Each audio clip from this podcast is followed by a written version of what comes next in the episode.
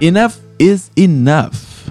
I am not doing this anymore. This is too much and it has to stop. Sorry. Welcome to the show. My name is Tiago. This is the Wannabe Entrepreneur, the podcast about what's really like to bootstrap a company. Now, we started this journey more than whatever, like two years. It's already too long to count. And at first, I was releasing an episode per day. That was crazy. Every day, I was recording 10, 15 minutes episode. Actually, it was even less sometimes, five minutes episodes. And it was fun at first, but uh, it quickly became too much because, to be honest, I don't have that much to say, and the content was just repetitive. So then I switched. I switched to three times a week, then two times a week, then one time a week. And at least I, I always had one day. There was one specific day when I actually talked to you and released an episode. But it has kind of stopped, right? Recently, I haven't been consistent. I would sometimes release on Mondays or Fridays or weekends, and sometimes not at all. It's been actually more than two weeks since I released my last episode, and this is not good. It's not good for two reasons. First of all, I have your trust, right? You already know that I am going to release in a specific day, and you were kind enough to actually include me in your routine. I know that you don't have much time, but you take a little bit of that time to listen to me every week, and that's amazing. And that's something that I really consider. That's something that I'm really thankful about. But at some times, or it, it, it kind of seems, I guess, that I'm not taking it seriously. I am. And this is about to change. So I now decided to make the compromise to release one episode every Monday. Monday will be the new WB day. And I know that I've said that many times, and you said, okay, you probably trust me, and now you're just saying, okay, prove it. But I am going to be more organized. Every Monday, I will have something to say to you. I will try to schedule it in advance to make sure that there's always there's something that you can start a week with an episode of the WB podcast. Now, it's funny because I started my own other podcast. I started a podcast for my business, PodSqueeze. The podcast is called Lessons from a Podcaster. It's different kind of podcast because it's all about podcasting and advice that other podcasters can actually give to to help you that are starting in the podcasting world if you are starting in the podcasting world. And if there's one tip that everyone, no matter how big they are, no matter if they have thousands of downloads per episode or just a few dozens. There's one tip that everyone gives. And it's not get a good mic. It's not get whatever Facebook ads or good guests. Yeah, sure, those are maybe important things, but the most important thing is consistency. Yeah, I kid you not. Everyone says that showing up every day. A lot of them actually every like they they always show up and publish at the same hour every week. It's key to grow their show. So, because I also care about this show and I want to grow it, this just gives me another boost to make sure that every Monday you will have an episode. Now, talking about this podcast that I started, at first, we started this podcast, Lessons from a Podcaster, as the marketing technique. I've been focusing more in marketing since the beginning of the year. And Joe and I, my co founder, we have been playing around with multiple things, right? SEO is the main one, but we're trying YouTube and we tried this podcast. And at first I thought that this would be a way to get, you know, some decent amount of views and we would just get people to use PodSqueeze because we are targeting podcasters with this show. But to be honest, that is not working out the way we thought. We get around maybe 50 downloads per episode, which is not a lot. It's not, you know, game changing. But there are other things that are making these podcasts really, really valuable. And I'll tell you what those things are. So, what if I told you that even before publishing an episode, I am already getting a lot, tremendous value out of my show? And the reason is because I am interviewing my customers. Yes, I am interviewing podcasters that use PodSqueeze. So this is giving me insights into three really main key points. First of all, I get to interview them and they get to know me. They get to know who's behind PodSqueeze, the tool that they use. And this brings a huge amount of credibility and branding, right? So now they know that we are not just this huge company that doesn't care about them. Now they know that we care about them. So next time they're about to churn, or if they have any questions or any feedback, or if they want to even talk about a tool that is essential for their podcasting journey, they'll talk about us because they know me. So that's really, really important. Second of all, is that uh, I ask them feedback. Every time in every interview, after we stop recording, I ask them, hey, by the way, do you have any feedback or questions related to PodSqueeze? And I always write down everything. So now I have a much better understanding on how our product should evolve. And third, and probably the most important thing that I've been learning with this podcast is that I've been learning about the podcasting industry. Now I understand better than ever who are our customers, why do they need PodSqueeze, and what's their goal with podcasting. And that has changed a lot. That has changed a lot the way we see our business. And I'll tell you more towards the end of this episode how this has changed. But before, let me tell you a story, a really cool story. So, as I told you before, we had tons of people interested in being guests in this show, in the Lessons from a Podcaster. And I was really happy, but also kind of anxious because when I opened up the registrations and I kind of gave them a Calendly link, two or three hours after, I opened my calendar and it was packed, packed with tons of interviews and I got anxious because I said, okay, where is my time going now? I have three, four interviews per day. It's just, and I have to be honest, even though I cancel a bunch of them, the first two weeks, I don't know, I, I thought I was having a burnout. It was just too much. Like, I like to talk, obviously, but it was just too much to meet people and, and the, the kind of the, I don't get super nervous, but of course I get a little bit nervous and I need to prepare. So, yeah, fortunately now that part is over. It's just for you to understand we have enough material until the end of july already recorded. Yes until the end of july.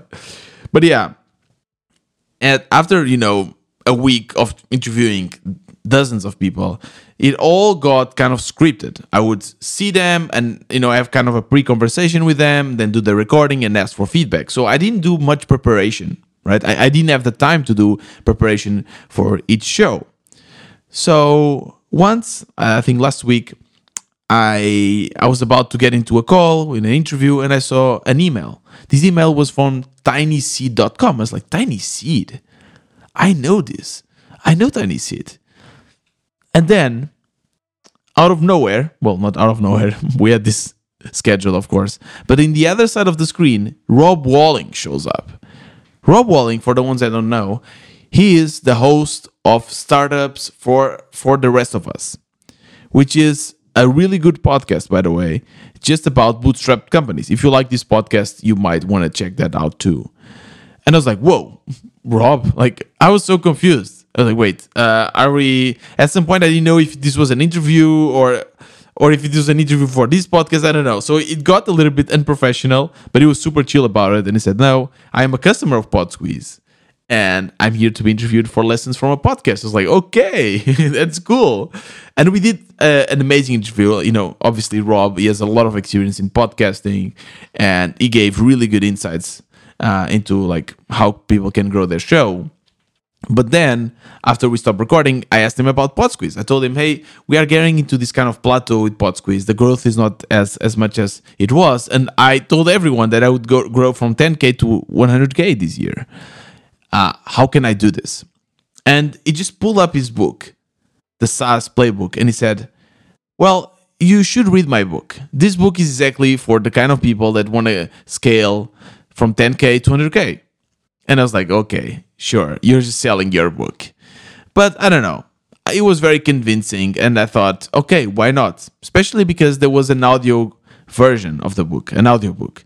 I already convinced or accepted at least, that I don't have time to read or the energy or I cannot prioritize reading at the moment. I don't have the the mindset to just stop and sit down and read a book. So instead of that, what I do is I listen. I listen to podcasts and listening to audiobooks is a great way. I will listen to more audiobooks to be honest. So since he had an audiobook version, I thought, yeah, why not? It was like 12 bucks, super cheap. So like let's let's listen. I listened to it in like about a week or less. And I have to say, it's probably one of the best books I've ever read around entrepreneurship. And I'll tell you why. It's very technical. It's not there's not a lot of like this bullshit on on kind of mindset. And I, I there's yes there's some cool books that i've read about mindset and so on but they are very repetitive. It's like for instance the lean startup which is a book that everyone knows. It's, there's a lot of concepts. They, they just repeat this concept times and times you know between all the chapters. So this one was very to the point very technical with chapters each chapter was so important. You know there's chapters about how to hire uh, what metrics you should focus on. There's also one really short uh, chapter about mindset and avoiding burnout. Everything you need to know to scale a company a bootstrapped company. It's very focused on bootstrapping company so yeah, I, I just tweeted about this by the way. If you follow me at WBTiago, you'll see, and a lot of people were excited. So I think I, in the end, uh, Rob made some money as well out of out of uh, you know being in the lessons from a podcaster. But that book has kind of changed the way we are, you know, st- um, strategizing PodSqueeze, and I'll tell you how. So there's one chapter in particular that is the metrics chapter where Rob goes and speaks about each individual um, metric that you should focus on in your SaaS. And if you think about it, there's a bunch of like metrics you should follow. So once you start, like if you if you see the user journey of your uh, of your users, you have a bunch of percentages. How many people convert from visit to register? There's a percentage for that how many people then from, go from register to paid customers and then how many people churn. And what is funny is that these numbers are known right? There's averages everywhere. If you go online on google and just put average conversion rate for a saas they'll be there, there there's numbers. So you can actually really compare and and uh, benchmark your numbers with the, the average. Of course that your business might be different but it's never too different, right? You always we always think that we are the the last cookie in the in the package or like a special snowflake, but no. I mean, we are just another one, another indie maker, another entrepreneur trying their business, and a lot of the things we have done, others have done before us, right? So it's really good to because you get to see what numbers are good with your business and what numbers are not. So I was checking, you know, our conversion rate from from uh, visit to signups, it's good. It's in the average. Our conversion rate from um, you know sign up to, to paid customers in the average, but our churn our churn is a bit too high. You know, when Rob speaks about it in his book, he tells that the churn, any churn that is above 10% is my business is on fire. And ours is around maybe 11. So, yes, that's the thing we need to focus. That's the need you need to focus because if we focus on marketing, which is also important, right? Uh, and we we get to bring more people to the to our website. Sure, that might kind of hide the problem because it keeps growing. But eventually, if your churn is too high, you will plateau and start losing customers. It's like having a bucket that has a hole on it. You can just keep pouring water into the bucket and it will keep growing. If you put more more water into than the water that is actually spilling out, but at some point, it's just not a healthy bucket. It's not a bucket you want to use. So I started asking myself, why? Why do you have such big churn? And, and the book also helped a lot on like organizing my thoughts. But it's good because I got to mix everything I've learned from the podcast where I interviewed and understood the industry with the churn we're having on PodSqueeze. And I came with some hypotheses that we are going to try to to to test. So when you're when you have a product, you actually have multiple users. It's funny because you think of okay, what are the users of PodSqueeze? Well, podcasters. Duh. Yeah, but even in the podcasting world, there are different kind of podcasters.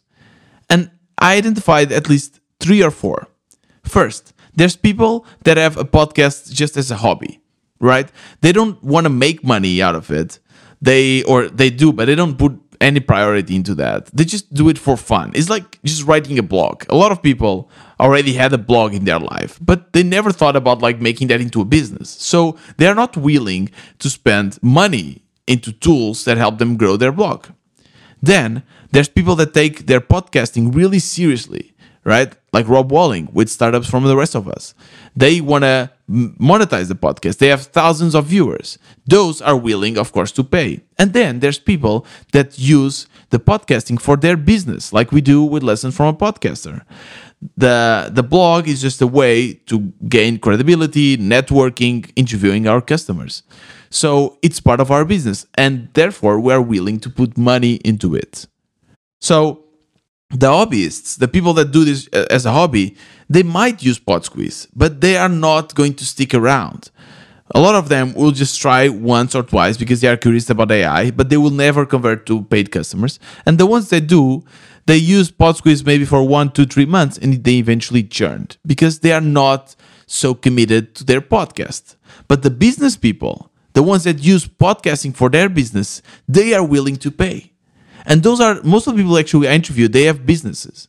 And that's so interesting. That is so interesting because it kind of changed the way we see our business, that we see PodSqueeze. And now we need to kind of change a little bit our product and, and our marketing, our communication, because we want to target mostly these people, the people that actually want to spend money into PodSqueeze. Sure, it's great to have hobbyists. Sure, it's great to have you know other people, but they are not bringing money to us. So the, the product should be focused more towards the the people that we serve the best. And in in that's my theory that by doing that our churn will go down. And if the churn goes down it's so much easier to grow our tool. Like just for you to understand we have a lot of new customers per month like at least 70 80 new customers per month. That's crazy. That's a lot because these are recurrent customers right? Each customer can bring us around 200 300 bucks so it's a lot. But a lot of them also leave. If if we could reduce the, the churn, our growth would be so much more sustainable and, and and it would be so much more fun. It will be less anxiety. So that's our plan. This is how we want to improve PodSqueeze. But it's not easy. It's not easy as well because there's a lot of competitors. We at first thought that our competitors would be the tools that start at the same time as us. And sure, they are our competitors, right? We see that some of our users leave us or end up not converting with us because they converted to a direct competitor. But what we fail to see is that our big competitors, the one that might actually destroy our businesses, are the huge tools that are already in the market. The tools that already have a huge user base and they are now kind of introducing features that compete with us directly. I'm telling about Descript. I'm telling about uh, Riverside, or not telling, I'm talking about Riverside or Zencastr, big, big companies. So, yeah, how do we compete with them? And there's another part of the book uh, that, I, man, this book is really good. You should, I, will link it in the show notes. You should listen to it, it or listen or read it, which is how to make your startup unique, how to make your startup uh, something that is not copyable. A lot of people think that it's by building unique features, but to be honest, all of the features, of most of the features you build, are replicable. Nothing blocks your competitors to check out your website and see, oh, cool, they have this feature, let's just do it. Sure, you might be ahead two or three months, but they, they can just copy it unless you have like some proprietary, unique algorithm, whatever. They can just literally copy everything you do. So that's not making your startup unique. So what's making your startup unique? Well, it's the fact that you have three, four, one year in advance that you have more experience and you make, for instance, partnerships. If you make integrations from your tool to other tools, then you have something unique. It's something that it, your competitors cannot easily copy because they, you know, establish good relationships with these companies and do these integrations. That's one thing. Another thing is like having a community, for instance, something that only people with your community, with your network can achieve. So if we do this kind of features, implement this kind of stuff, we are making a more unique and solid product. So that's another thing that I learned from the book, something that I really, really want to implement.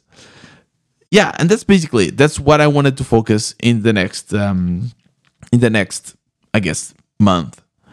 Um, at the same time, we're also focusing on marketing. I will do another episode more about that. I don't want to go get into details, but yeah, we are focusing on on YouTube and like kind of a, building a team around YouTube and and TikTok and uh, using also our VA. We hired a VA now to yeah optimize this kind of other ways to do marketing.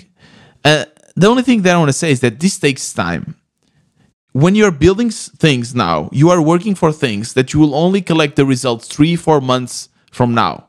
And I know in this world with shorts and TikToks and everything happening so fast, it's a big mistake to to think that we should see results immediately. Not only in entrepreneurship, to be honest, in life, everything, right?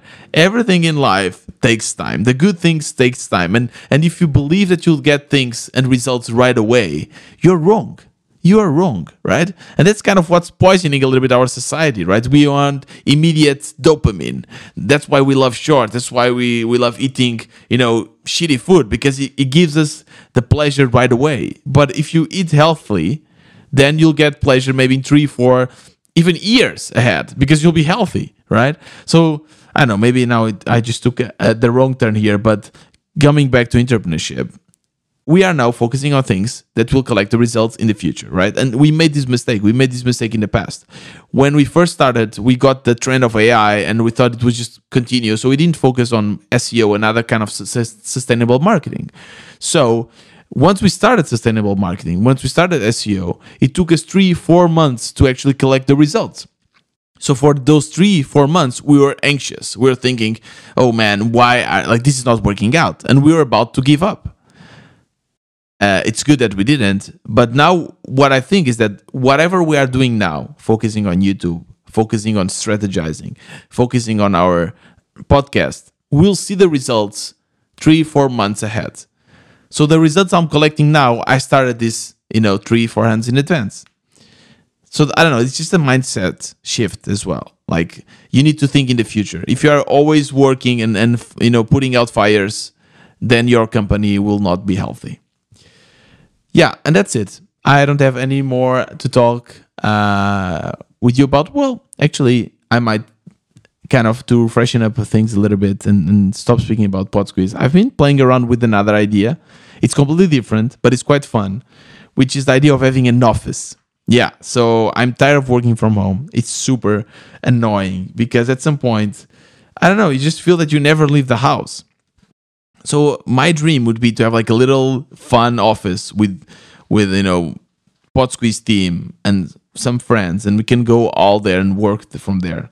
So I've been playing around with that and, and seeing and maybe the possibility of kind of creating a, a co-working space for indie makers.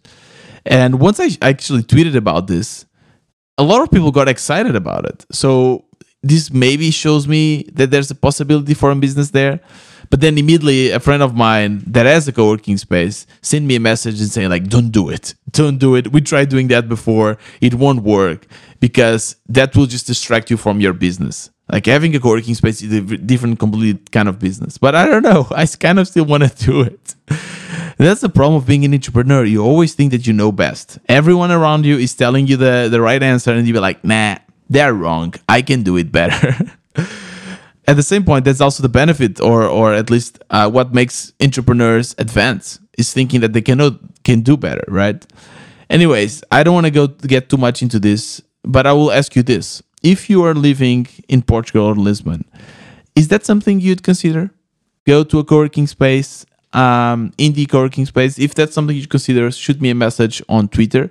My handle is wbtiago. Follow me there, and uh, yeah this was another wannabe entrepreneur. Make sure you share with your friends, indie makers, and your mother, and your father, and your grandparents, and your sister, and your everyone.